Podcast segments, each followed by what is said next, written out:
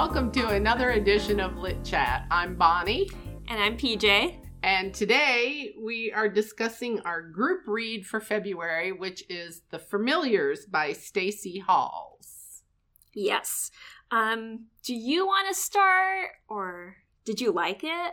I wasn't particularly enamored with it. I mean, it was okay. It was more of a history lesson to me. Okay. than yes. a good fiction book. It- we always discuss that we like strong women in Mhm. stories, and I didn't particularly find Fleetwood that strong of a character. She did things she had to do, but only because she had to do them.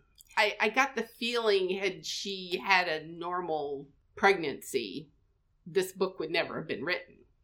Well, okay, so I feel a little conflicted because I know where you're coming from with this. I don't think that she was a strong female character, but also given the time, this is the 16 it takes place 1612 in Pendle Hill, England.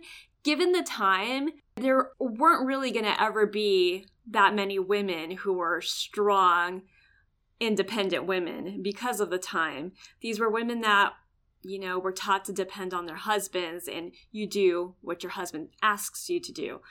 I mean, she was a loose cannon. She was going out on her own all over the place on her horse with her dog. I think because of the circumstance. yeah. Like I said, if if she was having a normal pregnancy and she had not found the letter, I don't think she would have been doing half the stuff that she did. So we should. Probably back up a little and just give a little hint of the plot. So, this book does take place in 1612. It's in Pendle Hill, England. And the premises of the book is the main character is Fleetwood Shuttleworth. She is married to a man of nobility. Richard. Yes, Richard. She is finds herself being pregnant. Her past pregnancies have not been successful. And of course, this is in a time where giving an heir to your husband is everything. Right. It is your worth as a woman, unfortunately. Well, and she finds this letter among the correspondence, or I'm not sure, maybe the steward gave it to her. I don't remember for sure how she acquired the letter. No, she found the letter because this was supposed to be kept a secret from her. Right. But the letter, it doesn't name names. It just simply says if she gets pregnant again, she'll die. You can expect that she won't live through her next pregnancy. And it refers to his wife, Richard's wife, would not survive her pregnancy. Well, Fleetwood is Richard's wife. And she takes this letter to heart and she is trying to figure out how she's going to confront Richard through the whole book personally. This letter keeps popping up in her mind. I don't think it's so much that she wants to confront Richard as much as she just wants, like, to me, the confrontation is a secondary to her making sure that this baby is healthy and that she is healthy. And because of that, she ends up meeting a woman who ends up being her midwife, and this woman is Alice Gray. Um, but I don't think that her confronting Richard is really. I think it's in the back of her mind. I think really her importance, the importance and focus is to make sure that she is able to have a living baby and also be Survive. healthy herself. Yes. yes. Um, So but yes, that's pretty much the premise. But as this is going on, one of Richard's friends, and actually he's a family friend, Roger, who's the Justice of the Peace, he's trying to get recognized by the king. And in doing so, he's trying to um, find witches because that are the king among. hates witches. yes. So we must find as many witches as we possibly can. So Roger is on a campaign to find witches in the hope that he will um, get the king's attention and maybe he himself will be put in a higher position than what he already is because right now he's the justice of the peace for the area Right. But you know, maybe if the king finds out, he'll make him into a something with his court or something. I mean, I don't know what Roger is thinking. But you also have to remember, just from history, that people used witches as scapegoats. You know, if you didn't like your neighbor, you could accuse them of witchcraft. If you didn't like something this person did, you could accuse them of witchcraft. And once they're accused of witchcraft, that's the end pretty much. Well, and also it doesn't have to be something so malicious. It could be the fact that you're being tortured and you just want to stop being tortured so you give names because that's what's going to appease them. So it I mean in some aspects but that it's doesn't not a save malicious you.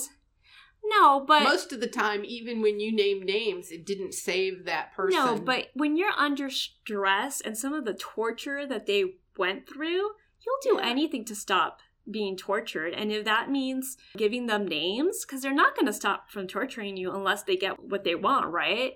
Which is names. So, I mean, these people were put in really horrific situations where it was pretty much okay, you either accuse innocent people of becoming witches and we'll stop torturing you, or we'll just continue to torture you in the most horrific ways possible. until you die, and then we'll use somebody else. So there really, it, it you know, it was a catch twenty two. There's really no winning in situations like this. And of course, as you mentioned, Bonnie, there are some times where yes, there was some malicious people who didn't like a neighbor, and so it was, oh, that neighbor's a witch. I mean, let me tell you, Back in that time, there were certain women who were considered healers. But now we're going into an era in history where if you were considered a healer, how did you heal? And now you're a witch. You know, you're not just a healer. Midwives, a lot of midwives were accused of being witches if they used certain herbs or something. I mean, you know, you also it was have to take into consideration the lifestyles, right? Back then, if you weren't married, you were either a nun or you worked in a monastery, but you didn't have the choice of just being a single woman. Because if you were a single woman, not married, something's wrong with you, right? You're up to nefarious things and you must be a witch. So Well, even no, the there were- lifestyle was. There were women though that had been married and their husbands died. And most of those were okay but a lot of times you had to rely on family members still because you weren't allowed to own property. I mean, you this, weren't allowed to do a lot of things. This book in terms of what is considered a witch there's a lot of aspects that will make a person a witch because okay you could be a woman that was married and then your husband died. But if you're of nobility chances of you being a witch are not high. But if you're a lonely poor person if you're a person that maybe doesn't look pretty or you know has even a weird birthmark right. can land you into you're a witch now. Um, so there's just all these aspects, you know, if you're poor and you're single and you're a woman and you have you're living with pets, all Yeah. of that's going to play into you being a witch.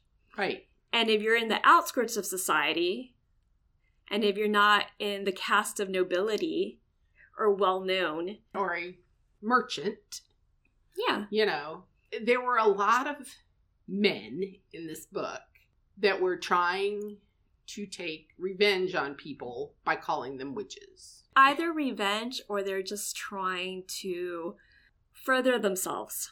Yes, well, we know that's what Roger was trying to do. But there was a couple of other of their acquaintances that as it turns out, these men were having affairs and they didn't want their wives to find out and so they were accusing their mistresses when they wanted out of the relationship of being witches or something. You know, it was just ridiculous. And so, since we're touching on this, so yes, this happens during the famous Pendle Hill witch trials, which is an actual thing that happened in history. And what I like about the book is that a lot of these characters are people who were actually part of the actual witch trials. There's a lot of historical details in this book, although, of course, there's also a couple of them that get lost through history. So, this is where the author makes the decision of adding what she thinks. Because for Alice Gray, who turns out to be the midwife, she doesn't get accused of witchcraft. And there was an Alice Gray that was actually accused of witchcraft during the Pendle Hill witchcraft trials. However, not a lot is known of Alice Gray, the real person. And so this is where the author, to me, does a great job of putting a story behind this historical figure that we would don't know anything no. about. If I'm not mistaken, there was a Roger, the justice of the peace, was real. Yeah. The judges that she named were probably real judges at the time. The people that get accused of witchcraft are real. So, okay, you've got Shuttleworth and her pregnancy, and the witch trials are happening, and the witch trials actually end up happening because you have a situation where a man named John Law gets attacked. And he gets attacked in a very brutal way by a woman named Alice Device. She gets an altercation with John Law. He ends up getting hurt, and they're convinced that Alizon Device is able to hurt him because she is a witch. Alizon Device then involves her family because her mother, Elizabeth Device, is also another person that gets accused of being a witch. So this family gets accused of being witches because of this altercation with John Law. Through the midst of all of this, there is a connection with Alice Gray, the midwife, but we will not tell you what that connection is because they do end up connecting Alice Gray with this family. And therefore, of course, Alice Gray also gets labeled a witch. I don't think I'm giving too much away by saying that how Roger managed to get a bunch of names was that this family had a young child, a daughter of one of the ladies, Jeanette. Jeanette, and he takes her into his home and starts taking care of her in exchange for her giving up all of her family secrets and names and names of other people that they know. And this is how he gets his list of witches for the Pendle Hill witch trials. On top of torture. Of them, on top of torture of the other people. But this girl is like giving him all these names. Jeanette is an interesting character to me because she actually is also a historical figure.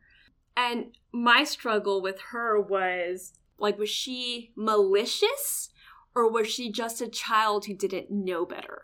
You know what I mean? Like, yeah. Is she a, the malicious type of person that's like, oh, you know what? I'm living in a house that's nicer with a family that's wealthier. So, you know what? As long as I get to live in this place, I will throw my family under the like bus. Or is she the child that like she does not understand what's going on? And so it's very easy for Roger to be like, okay, look, this is what I need you to like. I think in there was cases for both. She was very enthralled with yes. her living arrangement but she was also very devious because there was an incident that happened with Fleetwood. Yes. When she came to visit, and we see a completely different side of this child. And you have to wonder how much she's playing the ends against the middle. Yeah. And uh, I got the feeling that it was more of just being a very malicious child. You see, and I don't know because taking advantage of the situation. I, I wonder if it was initially she was an innocent child. And then the more she lived with Roger, the more the maliciousness came out. I have to wonder if there wasn't a bit of abuse going on there. I was just wondering if Roger was doing anything. It's just a thought that I had in reading that he's got this young child in his house. His wife is not particularly enamored of having this young child in their house. I often got the feeling that maybe Roger was doing a little more than he should have been doing. I didn't get that feeling. The only feeling that I got out of Roger was that he was manipulating the situation, manipulating the girl to say more. Because as a child, I would say some things that sounded horrible. Okay, case in point. When I was little, I went to the pyramids in Mexico and I got to see the sarcophagus of a famous king from Palenque, right? Then when I came back to school, they asked us, What did you do during the summer, right? And we all had to stand up and tell them what we did. As a kid, I said, I saw a dead man. I did not phrase it how I should have. I saw the sarcophagus of a famous king from Palenque. No, I just said I saw a dead man. And so my teacher was very worried and started asking some more questions. As she's asking more questions, I'm like, well, I didn't really see a dead man. I saw where this famous king from like Palenque was buried. And so I guess I just saw like the headstone, which changed the whole thing, right? Right. Because all of a sudden it's quite different to be like, I saw the tomb of someone as Then I opposed saw to. the body of someone. Exactly. And so I feel like sometimes maybe this is like the situation where with Jeanette, where she was mistaking some of the stuff that the like she wasn't speaking correctly about what her family was doing. I think that it went from, oh, okay, like she's not we can manipulate her into now having her say all these other things about her her family to make them look like witches because she's just so easy to manipulate. Right.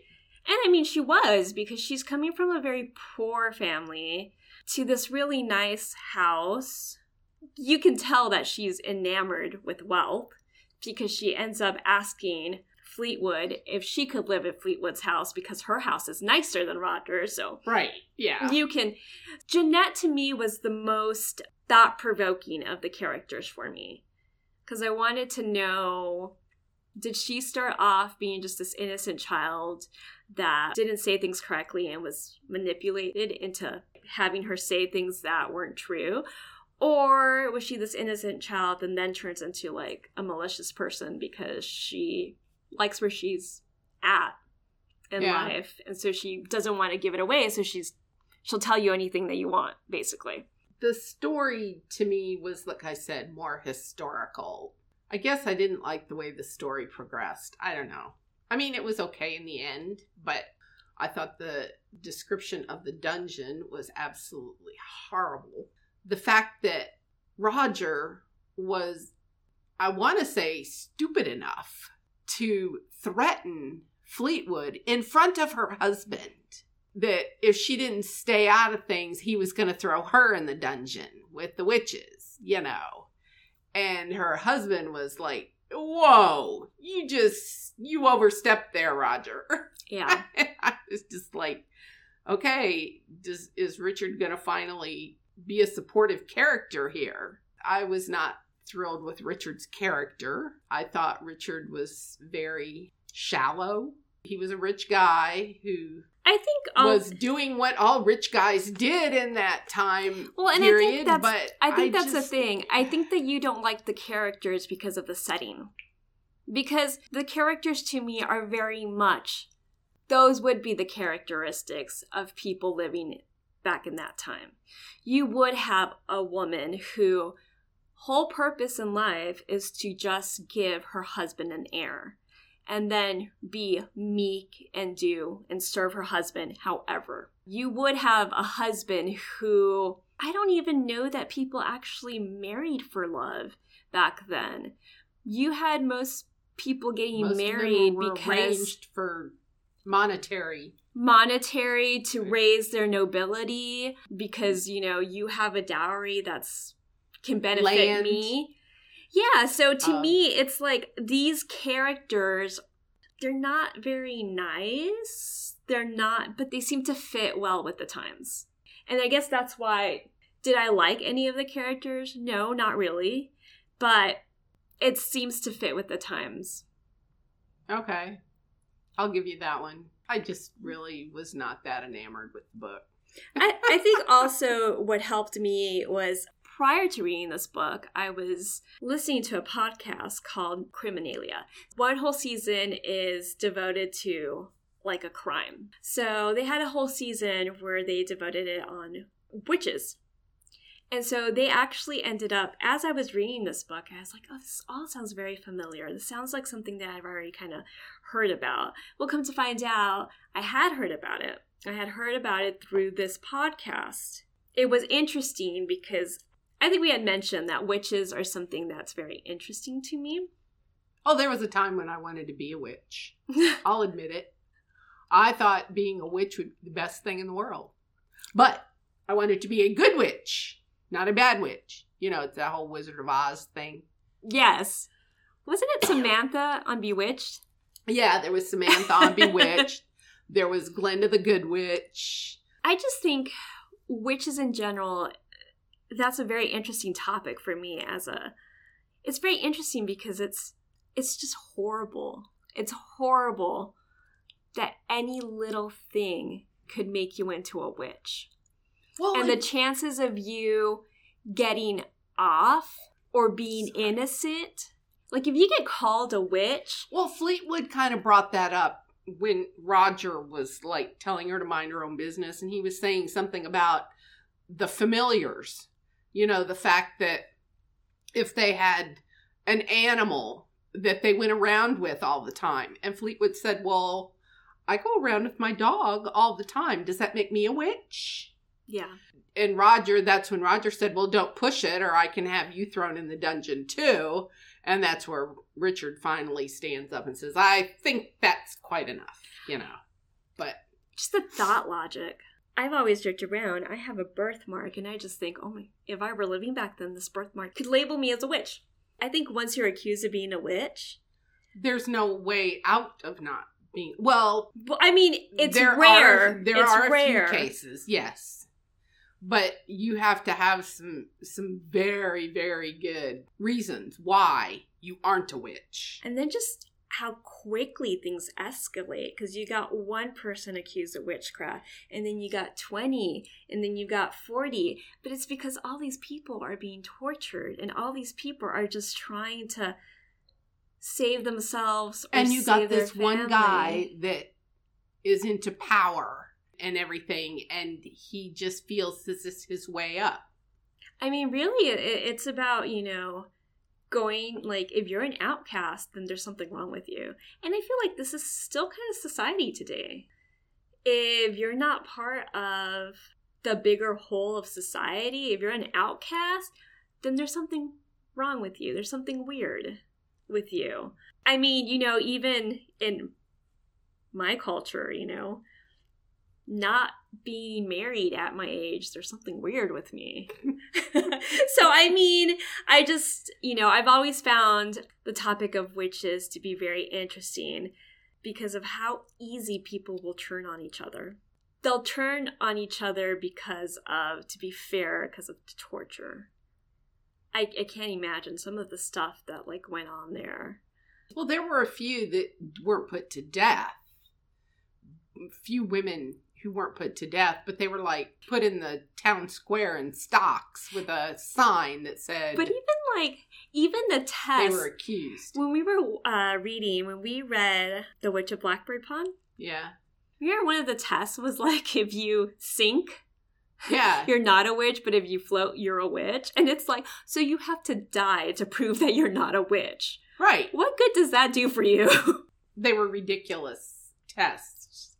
I did think it was an interesting story and I did like it, although I will say there was some parts of it where it's like there was one conversation with like Fleetwood and I think maybe her midwife and they're going back and forward about doing something and I'm like, "Okay, we don't need two pages of this. Like just Yeah. like it's enough." Next month will be Reader's Choice, so you guys get to decide what you want to read and hopefully it's some good stuff. All right, guys. Well, thank you so much for joining us. It's PJ. this is Bonnie. Bye, guys.